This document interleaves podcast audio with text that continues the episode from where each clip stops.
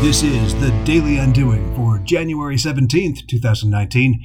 I'm David Cadet, and together with Marc Bobin, we're undoing the way marketing is done.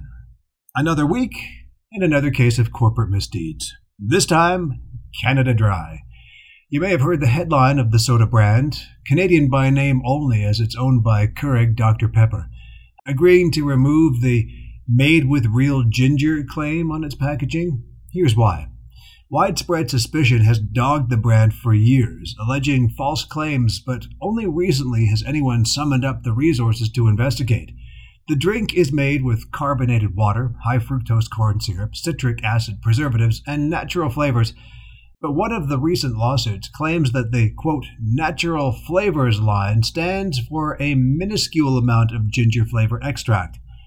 Research by the New York complainant's lawyer pegs the actual ginger compound content of Canada Dry at 2 parts per million, well below the threshold for even humans to taste, and far lower than any amount could have any health benefits.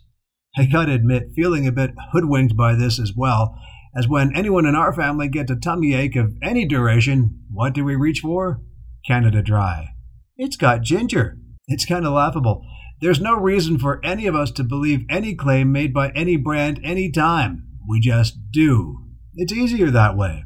More laughable still, though, is how righteous we become in the face of these frequent exposés pleading consumer rights versus big evil corporations.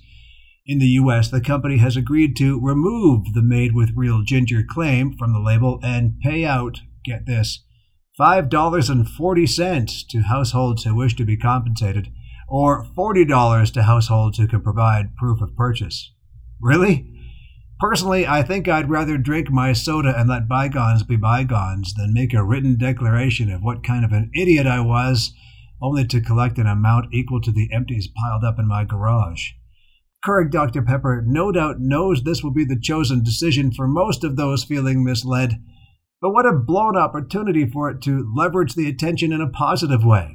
This isn't the kind of corporate catastrophe that has faced brands like Toyota or Volkswagen or BP. This is soda and wordsmithing around ginger. Wouldn't it be great if a CEO faced the media and said something like, "Yep, it's true. Our claim is misleading. We're going to change the labeling or alter the formula or something that's going to satisfy our customers and improve our brand. And for those who filed lawsuits, well, we're going to give them a lifetime supply of Canada Dry." A tad sarcastic. People need to chill. Undoing marketing and crisis communication here on The Daily Undoing.